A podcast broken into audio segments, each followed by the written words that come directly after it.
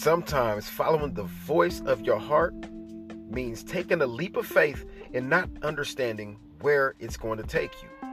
Follow your heart. Go wherever it takes you. That's how you'll find passion and great success. Follow your heart. Too many times we get caught up in our head. We get caught up with things that other people are trying to project on us. Thoughts and ideas all create a level of procrastination, and procrastination is the assassination of all dreams. We know what we need to do, we just have to do it. It's about putting everything in motion. So follow your heart, and your heart will lead you to great success.